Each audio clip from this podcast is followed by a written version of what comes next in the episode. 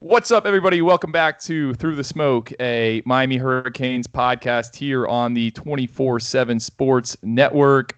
Uh, I'm Andrew Ivins. That is David Lake. We are coming at you uh, on a Thursday in mid February.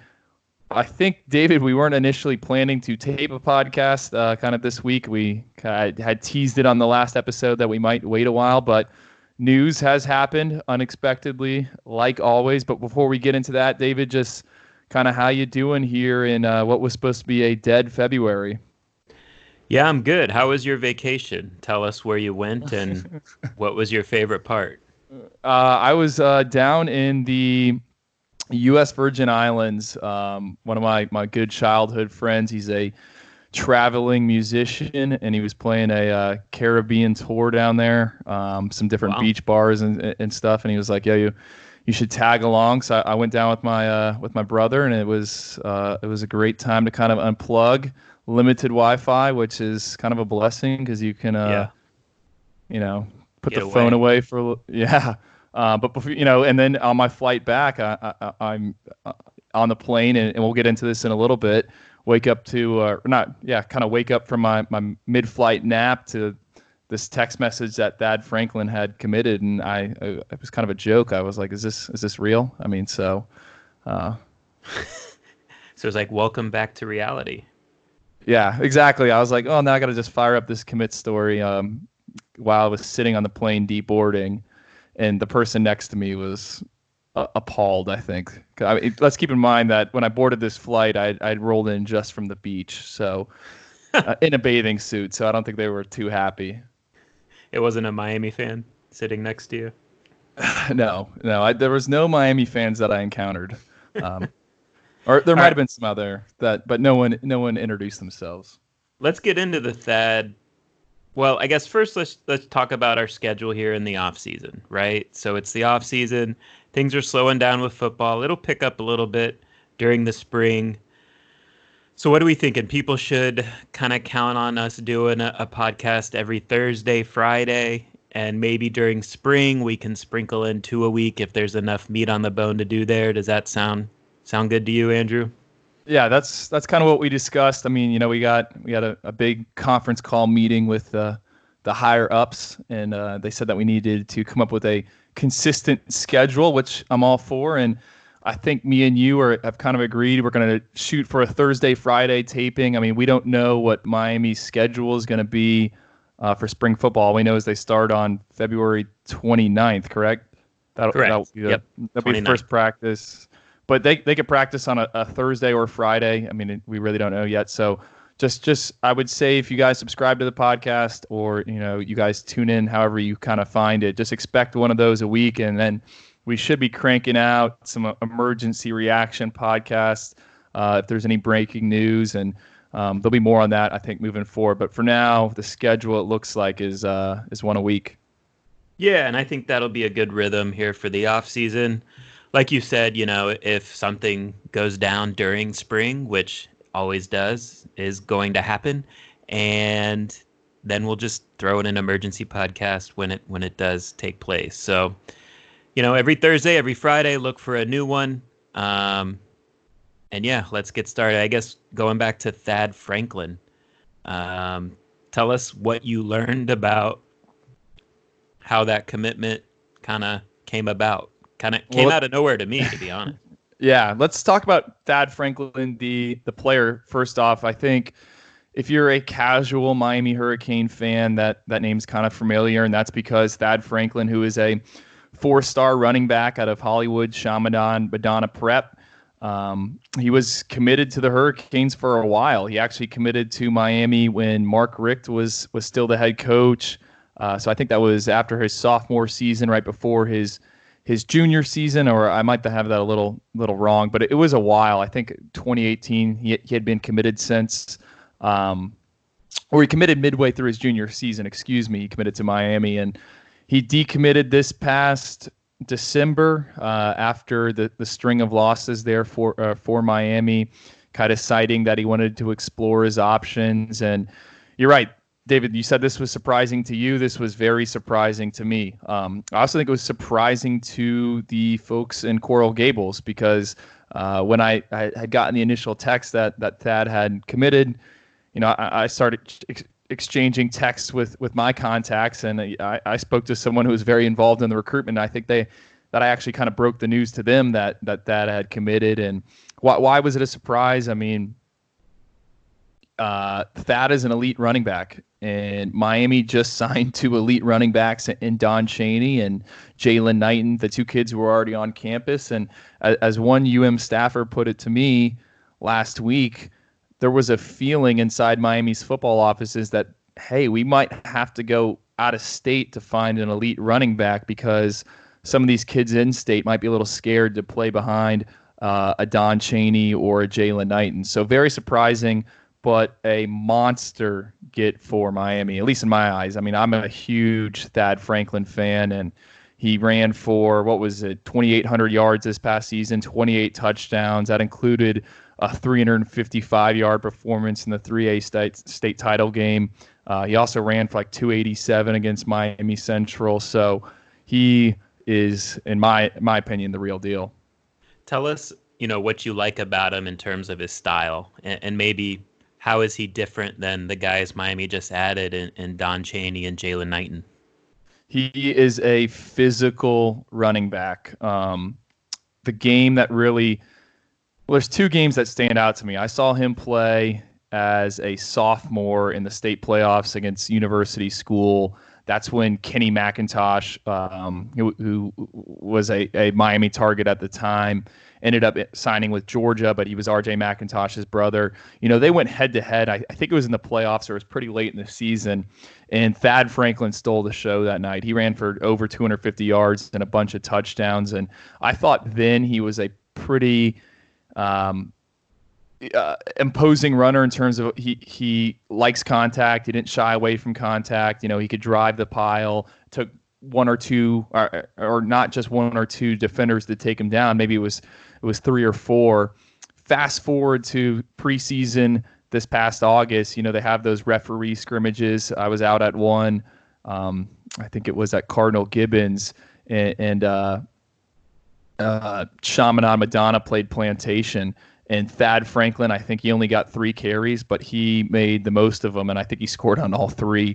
And he was running over guys, and he always, always falls forward. So he's he's a physical powerful runner. Um, you got to hit him low, and, and he'll, he'll go low. Uh, he, he he will win with his pad level, and it, it's just a change of pace from what Jaylan Knight and I think Don Chaney are. Both those guys have a, a elite 40 yard dash times. I think uh, I actually looked it up the other day. Don Chaney went 11:01 in the 100 meter dash. I didn't even realize that this past season, but he was a four-five kid on the lasers. I think Jaylan Knighton was a 4.49 kid uh, on the lasers. So he, to me, is is more of a bruiser, and, and, those are more versatile backs. But that doesn't mean Thad can't catch the ball out of the backfield. He's he's a pretty natural athlete. He played AAU basketball, I think, up until this past summer when the decision was made to just play and focus on football and he's actually played some quarterback for his high school. Like that's where he started off his career, and that's all we uh, all he did at the uh, at the youth level. So he's got very good vision uh, and understands how to find a lane and a crease and, and and pick up yards. Your best guess, what would you say is his height, weight, and forty time? Ooh, that's that's a good one. He told me he's up to 215 pounds. I think he's all up 215. I actually think he might have played this past season closer to 220. Yeah. Um, he's in that yeah, he's in that 6-0 range. The thing is with him is gonna be speed. Um, and a lot of Miami fans I know are gonna wonder why this guy isn't a five star running back or, or why certain recruiting services, including 24 7 sports, haven't given him that fifth star. And I, I think it's always going to circle back to speed because there is definitely going to be some questions about that. Um, my, my guess, I, if we're being honest, would probably be somewhere in that, that 4 8 range. And, and that would be a little bit generous. I mean, I just, I don't know. I hope he runs sometime at some camp and we can get a verified number. Uh, I will say though, 24 7 Sports and, and, Barton Simmons, uh, the, the national director of recruiting, I heard him talking about this uh, on another podcast, the College Football Daily, um, right around the national signing day. He kind of gave a breakdown of, of 24 7 Sports' recruiting rankings. And, and, it was a ton of good information. If you haven't heard that podcast, highly recommended. But he pointed out on, on that show that there used to be this this huge concern and craze over uh, track times and 40 yard dash times for, for running backs coming out of high school. But what what the NFL draft has shown over the years, and I'm kind of paraphrasing uh, all this, is is that the guys get faster in college and, and 40 times drops. So there there isn't that right. much concern. And I, I think Thad you know, if he ran a let's say a four nine now, I think he's a guy who could get down to four six and or something like that, and, and that's perfectly fine if he works with a strength coach like David Feeley. So I have two thoughts on on this commitment uh, in terms of what it means for Miami in the future and maybe how he fits in the offense, the Rhett Lashlee offense. I personally love it when an offense is able to contrast uh, being able to spread you out in the passing game. So, you know, come out with four receiver sets and they play a running back who is big, physical, and can be a hammer. So he's a guy that, you know, look, we're going to spread you out, your defense, but we're also going to pound you with a physical running back. So you better be ready to tackle.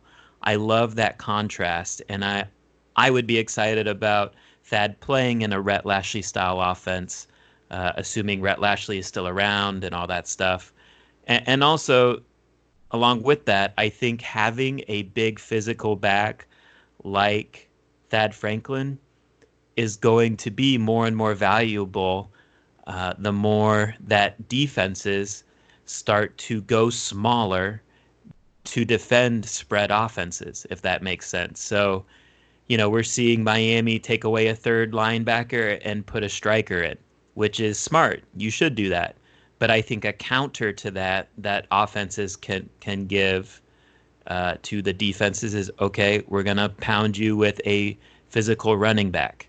And so, yeah, I, I think uh, people get caught up in speed and all that stuff. But I think the physicality that Thad Franklin can bring to an offense and also just the changeup, so to speak, of, of what that can mean to spread, quote unquote, spread defenses. I think it can be tough to handle, if that makes sense. No, I, I agree. And I don't think a guy like DeeJay Dallas is necessarily considered a burner. Uh, would would you say that? I mean, no, I I would probably say you know high four fives, but yeah, okay. definitely. I mean, we've seen way fat. Like Lamar Miller was a burner. I think. Yeah. Like entering college, Don Chaney and Jaylan Knighton are both faster than DeeJay Dallas was. Fair to say. Yeah, yeah. I'm just saying. I mean, well, maybe we didn't see it this past season, but you need a guy on the field who can can you can go four wide and pick up a, a third and two. And, and, I think if you have Thad Franklin back there, that that kind of gives you that that battering ram. Let's say they're all the same age: Don Chaney, Jaylan Knighton, Thad Franklin. Um, you know, let's say they're all Thad's age. How would you rank them in terms of being a, a prospect at the high school level and, and upside and what they could mean to college? How would you rank them one, two, three? Again, all three are very good. So whoever is third on this list, we're not talking down on them. But uh, who would you rank one, two, three? Oh, this is going to be controversial. Um, and we're not, are we are,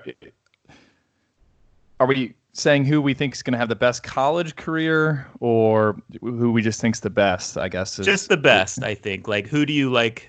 if you you're you're ranking running backs. Who do I have, feel most? Who do I feel most confident about being a, a, for sure thing in college? How about that? There you go. Thad, and that okay. is that is that is a flamer though. But I've I've seen it with Thad. Um, and like I said, I mean, I, I loved Jaylan Knighton. I, I love Don Chaney as well. I, I've seen both those guys have remarkable games, but I just think something with Thad's running running style and falling forward is, is pretty unique. And um, I don't know. I mean, you can't go wrong with any of those three, and I'm not taking it away from three. Two is who? Probably Don Chaney, and, and then I would go Jaylan Knighton. I think Okay. that's that's that's how. I, what about you? I would go Chaney one just because he is very fast and he's, you know, a 200 pound guy already, so he's not lacking size. I would go Thad two and then Jaylan three, just because, you know, Jaylan is a smaller guy, smaller framed guy, and, you know, the higher up you go in terms of levels of football, your size does matter. Um, I do think Jaylan's going to be a playmaker at Miami, but I I think the other two guys just have more upside, um, you know, at the college level, and then if things go well at the at the pro level as well. Um, I think bottom line though, Miami is stacking Yeah. elite talent. Like there's there the staff needs some credit here, and Yes. I mean maybe maybe I should have talked about that a little bit more uh, of just getting Thad Franklin on board. And I think there was a few different factors in here. Um, a lot of people didn't know that Thad was kind of feeling South Carolina a little bit. Uh, he was there for a junior day a few weeks ago, and South Carolina is where Thomas Brown uh, was the running backs coach. And I think he he held a, a- some type of title as offensive coordinator. Um, so he he there was the relationship there. I think they were a bit of a dark horse in the recruitment, but Thomas Brown was hired away a few days ago to be the I think running backs coach uh, for, for Yeah. one of the one of the NFL teams. The I think the Ram. Yeah, Yeah. Okay. So I think once that happened, um, Thad kind of started thinking more about Miami, and then ended up just kind of pulling the, the trigger. And you got to give Eric Hickson some cre- some credit. Chaminade Madonna's his school. Uh, he's the one that's been been working Thad from the start. But I also had a, a bunch of people tell me that Manny Diaz was actually very involved in this recruitment and, and played a big role. So um, maybe we're starting to see kind of Manny turn the corner as, as an offensive or, or just as a recruiter in general. I think yeah. I, I, mean, this is one, but I, he was involved with the, the Avantae Williams one and, and, whatnot. And I've been saying it all along. Miami needs a head coach that isn't afraid to recruit, and it seems like Manny might be start starting to mold into that type of head coach. Well, I wrote to you know the night that Thad committed. Um, you know the fifty thousand foot big picture view of maybe what this commitment means. You know, I went back and look. This spans two classes. So landing Thad is big for 2021. I went back and made the point that look, since the turn of the new year, January 1st, 2020, you could argue Miami is kind of adding talent as well as anyone in the country right now. It's it's pretty impressive when you think about they added D'Eriq King and Quincy Roche in the transfer portal. They added Avantae Williams to close out the 2020 class. Isaiah Dunson is a four-star corner they added in the 2020 class. And now Thad Franklin, who's the best running back in South Florida in 2021. That's a pretty impressive run. And you're right. I mean, Manny Diaz had a hand in, in landing all, All of those. those guys. Yeah. So, is it a sign that that they're turning the corner? I hope so. Um, I think, I think what it does show is, look, man, the the potential and the ceiling at Miami is high if things are right on the field. People want to play at Miami, but you got to give them a reason to play at Miami, and it, and it boils down to on-field success. So, can they carry this off-season momentum once again that's going on now into a successful 2020 season, that'll be the key. And if they do, you know, the 2021 class has a chance to be special. One more thing on Thad that kind of I was thinking about. Um, everyone wants to dog Miami and make fun of Miami for the high volume of decommitments, which is is fair and warranted. I mean, they had 19 decommitments in the 2020 cycle, but I think what no one has pointed out is Miami's actually getting some of these kids to recommit and then eventually sign. You know, three of them from last Right. cycle: Avantae Williams, Elijah Roberts, Keyshawn Washington. Like all those guys decommitted and, and came back, and um, Thad's the first one from the, the 2021 cycle to do that. And I think right now Miami's had seven decommitments in, in 2021, and I think they would take three three of those guys back uh, in, in, addition to Thad, and like you know, at James Williams, who's the five star safety out of uh, Fort Lauderdale American Heritage. Uh, you got Romello Brinson, the, the four star wide receiver out of Miami Northwestern, and then Jacoby George, the the, the four star wide receiver uh, out of Plantation. So um, I just think someone someone needed to bring that up. That while there's a ton of people that like to claim that Miami's this this mess when it comes to decommitments, they are getting some of these kids back. One thing I'm curious on Thad, what is his personality like? Is he a quiet guy or is he an outgoing guy that, you know, will help recruit guys and, you know, maybe local South Florida skill players will want to play with him. What what is his personality like? Because I haven't really dealt with him. Uh, he's more of a, a quieter guy. That's that's how I would describe him. But I think there's a lot of of kids in the South Florida football community that respect him and, and know what he has done um, over the years. I mean, like I said, he ran for 2200 yards or, or whatever right. it was as as a junior. I mean, as a sophomore, he ran for 1600 yards. So everyone knows the name, and uh, I think it helps. I, I don't know if he'll be a quote unquote bell cow and, right, and someone right. who's who's going to be very vocal on on Twitter, but w- one person described him to me as a as a true Cane, and uh, that to me is almost a cringy term just because of, of how it's thrown around, but uh, the, we there's the video that I, I put in his, this his commitment story. I totally forgot about it. Like after he scores a touchdown, he throws up the U wearing some some Miami gloves. So I think Miami's kind of a place where he wants to be. So Franklin's on board, kind of a surprise commitment. You wrote an article recently um, on Inside the U. It was VIP, um, but we can we can pull the curtain back a little bit where you mentioned who might be uh, a realistic next commitment to keep an eye on? You named, you know, a handful of players, I guess. Who are some of the guys you would want to touch on that were on that list? Well, um, I think what there was like five guys. I think the two, because because we also kind of have this in the in the show outline is are, are there some realistic must gets out there for Miami right now? And I do think there are, and and, and two guys I want to bring up are our local offensive linemen. The first one is is Ryan Rodriguez, a, a kid we've talked about on the podcast before. He's a, a three star interior lineman from Miami Columbus. Um, I, I, actually sent what we I sent you his clips uh, from the from the rivals Miami camp uh, that took place over the weekend. I mean, I have no problem giving rivals some credit for putting out good camp footage at all. I mean, it was good stuff, and I thought Ryan looked very well in that. And I, I just, to me, he's someone that Miami probably needs to get in the boat now, uh, just given the state of the offensive line, how hard it's been for them to recruit the offensive line. So he's one who I, I think could could commit maybe after he visits some spring practices. Another guy who I think they, they probably need to get is, a, is another lineman. That's Michael McLaughlin. He's a tackle prospect out of uh, Parkland, Stone, Stoneman Douglas. Um, six seven kid. Another guy. If you, you follow recruiting uh, on the site, I mean you're you're well aware about him.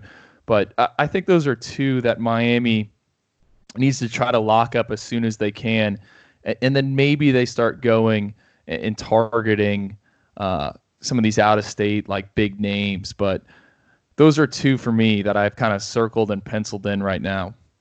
Yeah, I agree. I mean, I think the clips you sent me of Ryan Rodriguez, very impressive. He was working at, at the center spot and he just looked very in control during the one on one reps that you sent me.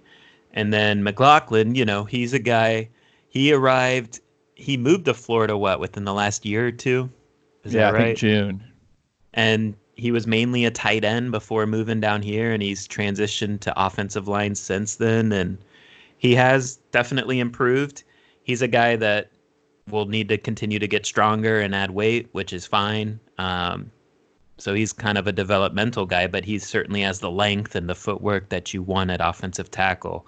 So I agree with those two. Those are those are some good ones. What about at a at skill position? Who would you say is a quote unquote must get that Miami has a legit shot at maybe getting a commitment son from maybe soon? I don't know.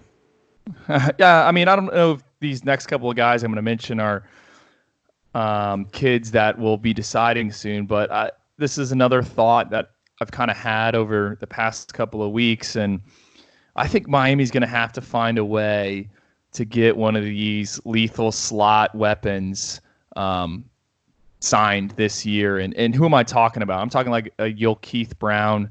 He's a, a four-star athlete out of I think he was at Gulliver Prep for for part of this past season. He was then at Miami Central. I think there's a someone told me he might be back at Gulliver Prep. So he's one.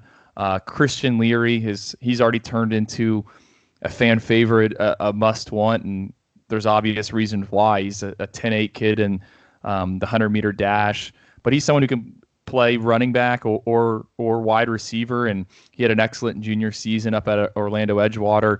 24/7 Sports hasn't hasn't ranked him yet or, or given him, him any stars, but I, I wouldn't be surprised if he's a four star kid. And then the final one is Brashard Smith out of Miami Palmetto, another slot tweener type that can maybe run the ball but also line up in the slot. And I just think Miami's got to find a way to get one of those three, just given what type of offense Rhett Lashlee is probably going to run. I mean, we don't really know what it's going to look like until he installs it when you get into some spring practices. But it seems like they want speed on the field and versatility. And I just think it's a very good year in state. And those are just three off the top of my head. I mean, yeah. I'm sure there's there's more of them out there, but Miami's got to find a way to, in my eyes, get one of those guys. Yeah, I mean, those are three big time guys. All three definitely slot guys, definitely space guys. I don't know if any of them are taller than five nine, to be honest. Um, I but they are, so. but they are explosive uh, playmakers. Let's let's put you on the spot again. You got to pick one of those three. Who would you pick? Oof, dude, that's another hard one. I, am a Yul Keith Brown guy. I think. Um, yeah, me too, man. I agree it, though. It, it's hard. Like I like all three a lot, but I yeah. think I go Yul Keith. And the reason why I would pick Yul Keith is I, I honestly think he could play like defensive back and be fine. I mean, he he did that in the state title game um, for Miami Central against oh, who are they playing? I can't even remember off the top of my head right now. Maybe Escambia. I want to say uh, I don't know. I'm I'm probably gonna having a brain fart right now, but I, for me, just the versatility with him, um, and you know, he's got a bigger body, I would say, than than Christian Leary and Brashard Smith. And I, I didn't find this out until actually earlier this week because someone asked me to look up some track times for uh, guys in the state. And uh, as dumb as that sounds, I mean, he went 11:01 in the 100 meter dash um, at some point as a sophomore, and that's a pretty good time. Yeah, and I, I, just, I just think, yeah, like I think he's he's pretty dang good. I, I think he's like a four star in my eyes. I agree with you on Yul Keith. I will say I do think like Christian Leary does intrigue me in potentially what we think this Rhett Lashlee offense can be, uh, because I do think he he's a thicker guy that can play a little bit of running back. Like he's mostly going to be a slot guy probably in college, but you can line him up at running back at times and you know potentially confuse defenses with that look. I do think too Christian can be used as a returner both at kick and punt. Um, I'm not necessarily sure Yul Keith could be a kick returner. I think he could be a punt returner though. Um, yeah. And honestly, I think I think what I'm saying about Christian Leary could also be said about Brashard Smith. Um, I just think Christian Leary is maybe a little faster with his track speed than Brashard Smith, so I'd give him the nod, I guess. But again, all three are excellent football players, and all three fit the spread offense perfectly. And this is exactly why Miami should have been running spread offenses for a while now. Oof. We've been saying it. We, we said it after the Duke game. well, it's just, yeah. I mean, again, this is my point. Any offense can work, but why make it harder on yourself when the majority of your talent is spread offense ta- talent that you recruit. So just make it easy on yourself and run a spread offense, and you kind of have your pick of the litter, so to speak. Anything else uh, with the 2021s? I mean, I know that was a quick little overview, but uh, anyone, I think anyone else? I mean, wanna... again, it's it's a dead period now, right? So things won't get cranked up with Miami. I mean, I know they had a commitment, but with like visits and stuff until March, right? Yeah. So uh, at March 1st is when it opens back up, and I would anticipate there will be a steady flow of prospects rolling through Coral Gables over the course of, I don't know, like what four weekends or, or whatnot. I'm I'm assuming that's that's Yeah, what it'll be it's about a like, and yeah. So let's take All a right, go- break, and uh, on the other side, we will get into portal talk and some team stuff that that popped up on National Signing Day, some team news. So we'll see you after the break. Okay, picture this. It's Friday afternoon when a thought hits you. I can spend another weekend doing the same old whatever, or I can hop into my all new Hyundai Santa Fe and hit the road. With available HTRAC, all wheel drive, and three row seating, my whole family can head deep into the wild. Conquer the weekend in the all new Hyundai Santa Fe. Visit HyundaiUSA.com or call 562-314-4603 for more details. Hyundai, there's joy in every journey. This episode is brought to you by Progressive Insurance. Whether you love true crime or comedy, celebrity interviews or news, you call the shots on what's in your podcast queue. And guess what? Now you can call them on your auto insurance too with the Name Your Price tool from Progressive. It works just the way it sounds. You tell Progressive how much you want to pay for car insurance, and they'll show you coverage options that fit your budget. Get your quote today at progressive.com to join the over 28 million drivers who trust Progressive. Progressive Casualty Insurance Company and Affiliates. Price and coverage match limited by state law. All right, we're back, and let's continue with some transfer portal talk. So, Miami has made it clear that they are interested in potentially adding a eligible, immediately eligible wide receiver through the transfer portal. And one guy recently uh, entered his name into the transfer portal. And Andrew, you have learned that Miami has expressed interest in adding him uh, potentially to the transfer to their team. So tell us about that situation, what we need to know, who it is, all the good stuff. So we have mentioned in the past on this podcast that Miami uh, has been in contact with Tarik Black, the former wide receiver out of Michigan, who has two years to play too. And uh, from what from the latest information continues to suggest that Miami's still in contact with him. But the new name that has kind of emerged as an option for Miami is North Texas wide receiver Rico Bussey. Um, I don't know how much contact or, or, who's talked with who, uh, but according to people kind of close to Bussey, the Hurricanes have at least made it known that they're interested in, in him. And I think there's some mutual interest there. Like he uh, is open to Miami as well. Now, what does that mean? Uh, who knows what will happen kind of from here? I think Bussey's going to have a ton of options. I think like Nebraska's been linked to him and, and some other schools. And why Bussey? Um, well, he's a very good wide receiver. Um, he only played in one game this past season at North Texas. Uh, he tore his ACL, but he still had like four catches for 156 yards and a touchdown in that game. What most people know about Bussey and what they see about Bussey is his junior season when he totaled a thousand yards receiving and 12 touchdowns, and that got him on the uh, a few watch lists for some national awards. Um, but he's a guy who can work in the slot offense, and I think that's kind of why Miami is interested. David, what do you kind of think of uh, of Rico? Yeah, I think it, I think honestly, I would rather take him than Tarik Black if I was Miami. Um, you mentioned it, but he at North Texas they played in the air raid. They played an air raid style of offense, and Rhett Lashlee is going to be installing an air raid ish offense at Miami. Um, and so, yeah, you know, he's a guy that Bussey is a guy that uh, understands how to play in this system. He has produced at a high level in the system. I think, too, he, he has some skill sets that maybe Miami's receiver room lacks. He's a six foot two, 195 pound receiver. So he's kind of a physical guy that can win 50 50 battles.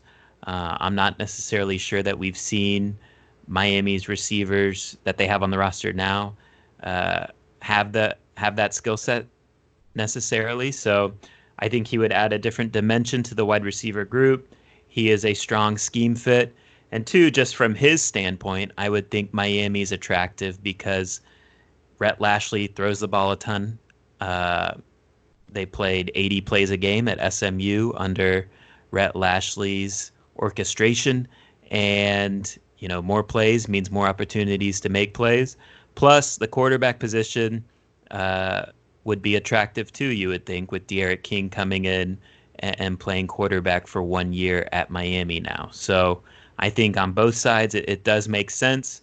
We will see, though. There, there's still plenty of time to to figure things out for Bussey and Miami. But certainly, I think this match does make sense on both ends. Do you agree? Yeah, I think, and like you said, he's going to have options. I mean, 24 7 Sports is, I think it was Chris Hummer wrote a story of buyer's market uh, on the main site, and Bussey was one of the eight players that was highlighted as best available in the transfer portal right now. Uh, I think I said Nebraska, maybe I said Indiana by accident, has, has been linked to him, but there's going to be a ton of, of, people interested in him, and we'll see where it goes from here. Um, I, am assuming he probably has knows who D'Eriq King is, just kind of being in Texas. So right. I, I, wouldn't be surprised if Miami try to use him as a as a recruiter of sorts, uh, a guy who can say, "Hey, come play with me." Um, yeah, and I would think too they could point to you know KJ Osborn in 2019.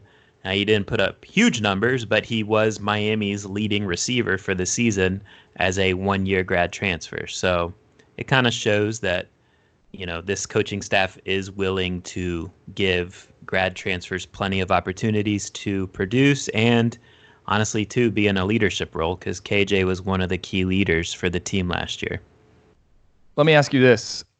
If it comes down to it, you know, we discussed at length the situation with numbers in the past, but Miami can only take one more grad transfer. It's it's May now, or I guess it would really be yeah May or or June. Would you take a guy like Rico Bussey over another offensive lineman, or would you be uh, more concerned with reinforcing that O line? Honestly, I would probably take Rico because I'm just not convinced that a good offensive lineman is going to be available in the portal. And if there is a good one, I think that lineman would go to a, you know, kind of a, a top 10 caliber team that we know that is kind of cemented in the top 10 going into the season and they feel like can be a uh, make a championship run with because let's be real everyone needs offensive linemen um, there's very few programs that would not take a very good offensive lineman. So I think the competition level for an offensive lineman that is on the level of a Rico Bussey, if that makes sense, is going to be too fierce for Miami to even try and win. So if it were me, I would probably go with Bussey because two, let's remember, yes, they were not good last year, but Miami's returning their top six linemen from last year. Um, they're adding Jalen Rivers to a freshman that you know might be able to get some time in the playing rotation.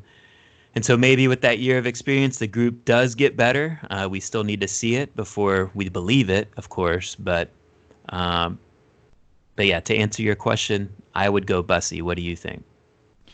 I have to agree here. I mean, I think Bussey doesn't equal more wins, but I think he helps you get more wins. Um, and he might be a little bit more sure of a thing. I think it's easier to just kind of plug in a, a, a wide receiver than it is an right. offensive lineman. But it's just an interesting debate to, to kind of have. And I wouldn't be surprised if Miami tries to, to add a wide receiver and an offensive lineman. Like I think they'll find a way to make the numbers work and potentially count someone forward, but it's uh, something to kind of marinate on.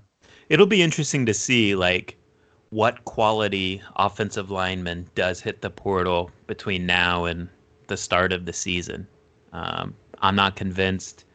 I mean, there's been some solid ones that have hit the portal, but mainly these guys are kind of journeyman types. You know, like you look at the schools that the one that that Miami was quote unquote eyeing uh, early this semester, and guys are going to you know Georgia Tech or Duke or Arizona State. Um, you know, and look, those guys could definitely have helped Miami. I'm not saying that, but are they necessarily difference making offensive line additions that that Miami missed out on? I'm not so sure. I think Bussey in this system could be a big boost to the offense, assuming he comes back healthy from the ACL and all that stuff. And just as a point of reference, I mean, you've mentioned this a few different times about more talented offensive linemen kind of entering that portal after spring football. Remember Florida State's uh, Landon Dickerson?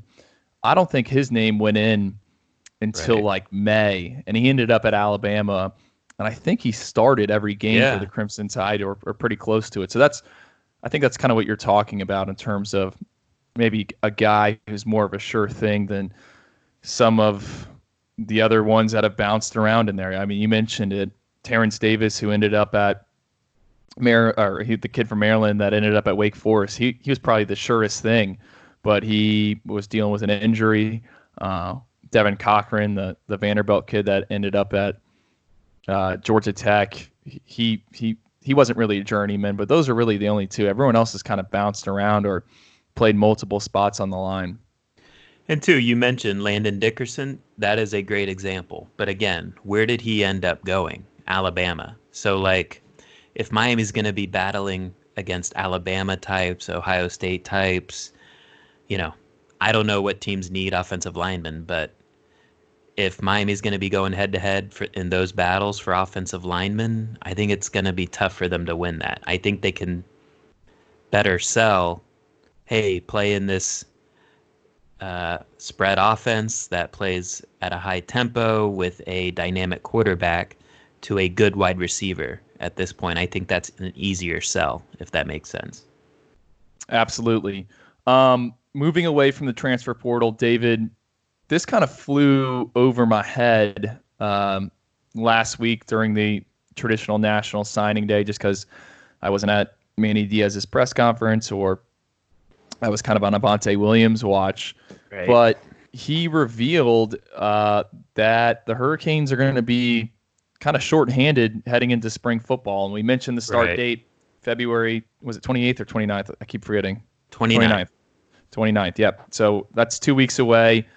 But he said that four of the early enrollees, so Miami brought in a, a record 13 enrollee, er, 13 early enrollees, excuse me, will be out with injury. Um, that that group is Michael Redding, linebacker Corey Flagg, linebacker Tirek Austin Cave, and running back Don Chaney. And then he also said that Bradley Jennings, Sam Brooks, two more linebackers, they're going to be out. Same with tight end Brevin Jordan, uh, offensive lineman Navaughn Donaldson, and safety Bubba Bolden. Not good. Um, yeah. ask me. And to be clear, he did say these guys are all out to start the spring. He he did say he didn't specify which ones necessarily, but he did say, you know, some of them might be able to come back at some point during the spring. We will see. But yes, I mean, at this point, let's just assume they're going to be out for the spring. Um, so yeah, moving forward, they are starting the spring with a long list of injuries, a long list of guys, early enrollees that are going to be out. Which which one of these names are you kind of like, man, that stinks? Or or which which one of these names concerns you most? You know that they're going to be missing a portion of spring or maybe all of spring in terms of what this means for the season in 2020. I think it's just the linebackers group in general. Um, yeah.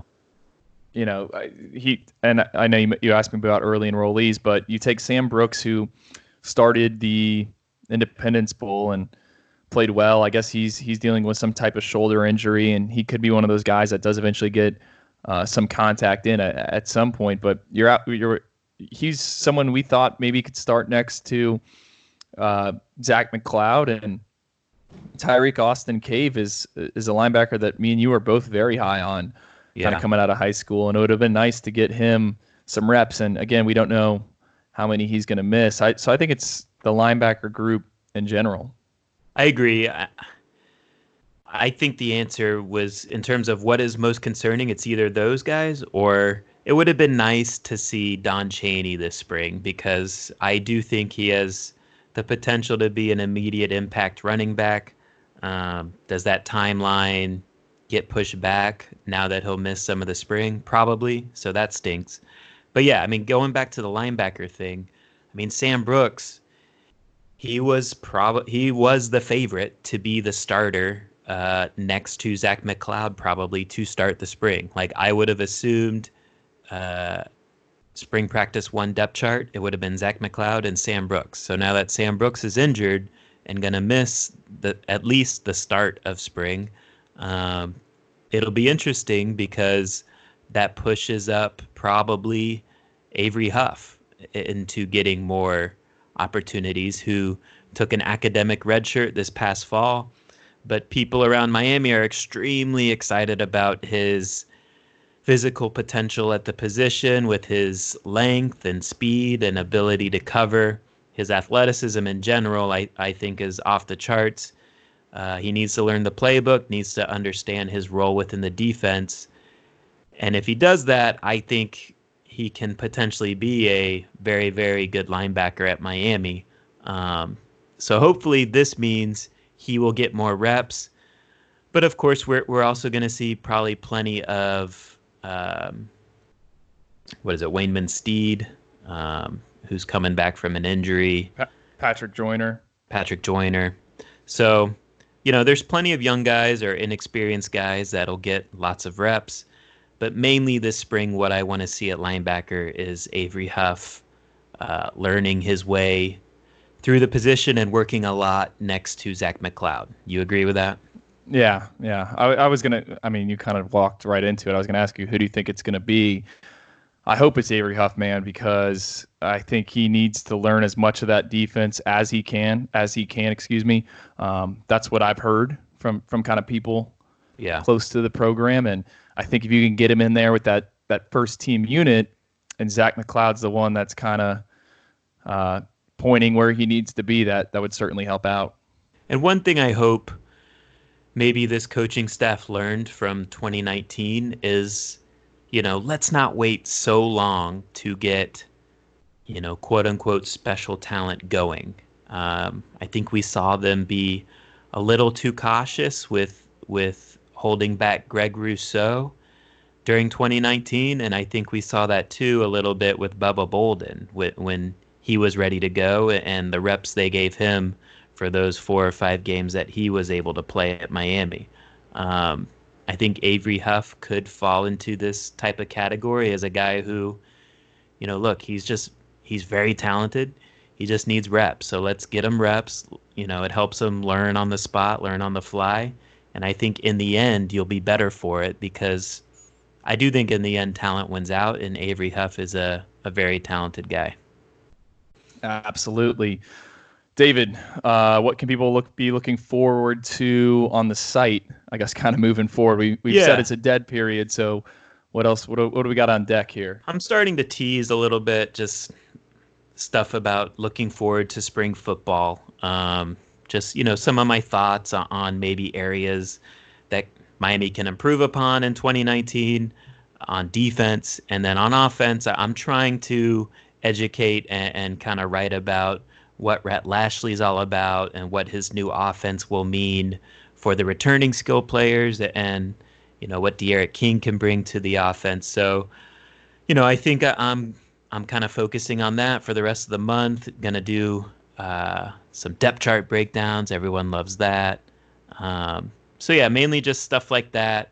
Uh, I also want to dig more into the huddle of uh, 2021 recruiting class because I do think the state of Florida is crazy deep this year, not just South Florida, but the whole state. So I got to do some more learning there. So yeah, I mean, it, it is a dead period, but plenty of there's going to be plenty of content on the site and you know plenty of discussion to have on the message board. Yeah, for sure. I'll be out. I think there's a seven on seven tournament. I'm gonna swing by on, on Saturday, and then towards the tail end of the month, camp season yeah. really starts. So I'm I'm excited about it. Should be uh should be some fun times. It'll be good. So next podcast will be what next Thursday or Friday, right? Yeah, next Thursday or Friday. That's that's the schedule moving forward. And you were saying before we taped that, so you're a big Florida Panthers fan, and you're going to a game tonight, and the last two games you've been, some big news has yeah. broke, right? Yeah, the first the first time I went was the night uh, we found out Jaylan Jaylan committing or Jaylan Knighton had committed to Manny Diaz and all them. And then the second time was when they locked in that official visit from Quincy Roche. So who knows what's going to happen? Uh, what happened this time? Let's see. Let's see if something else happens. But anyways, it was fun. Uh, we'll see you guys on the next podcast. Later.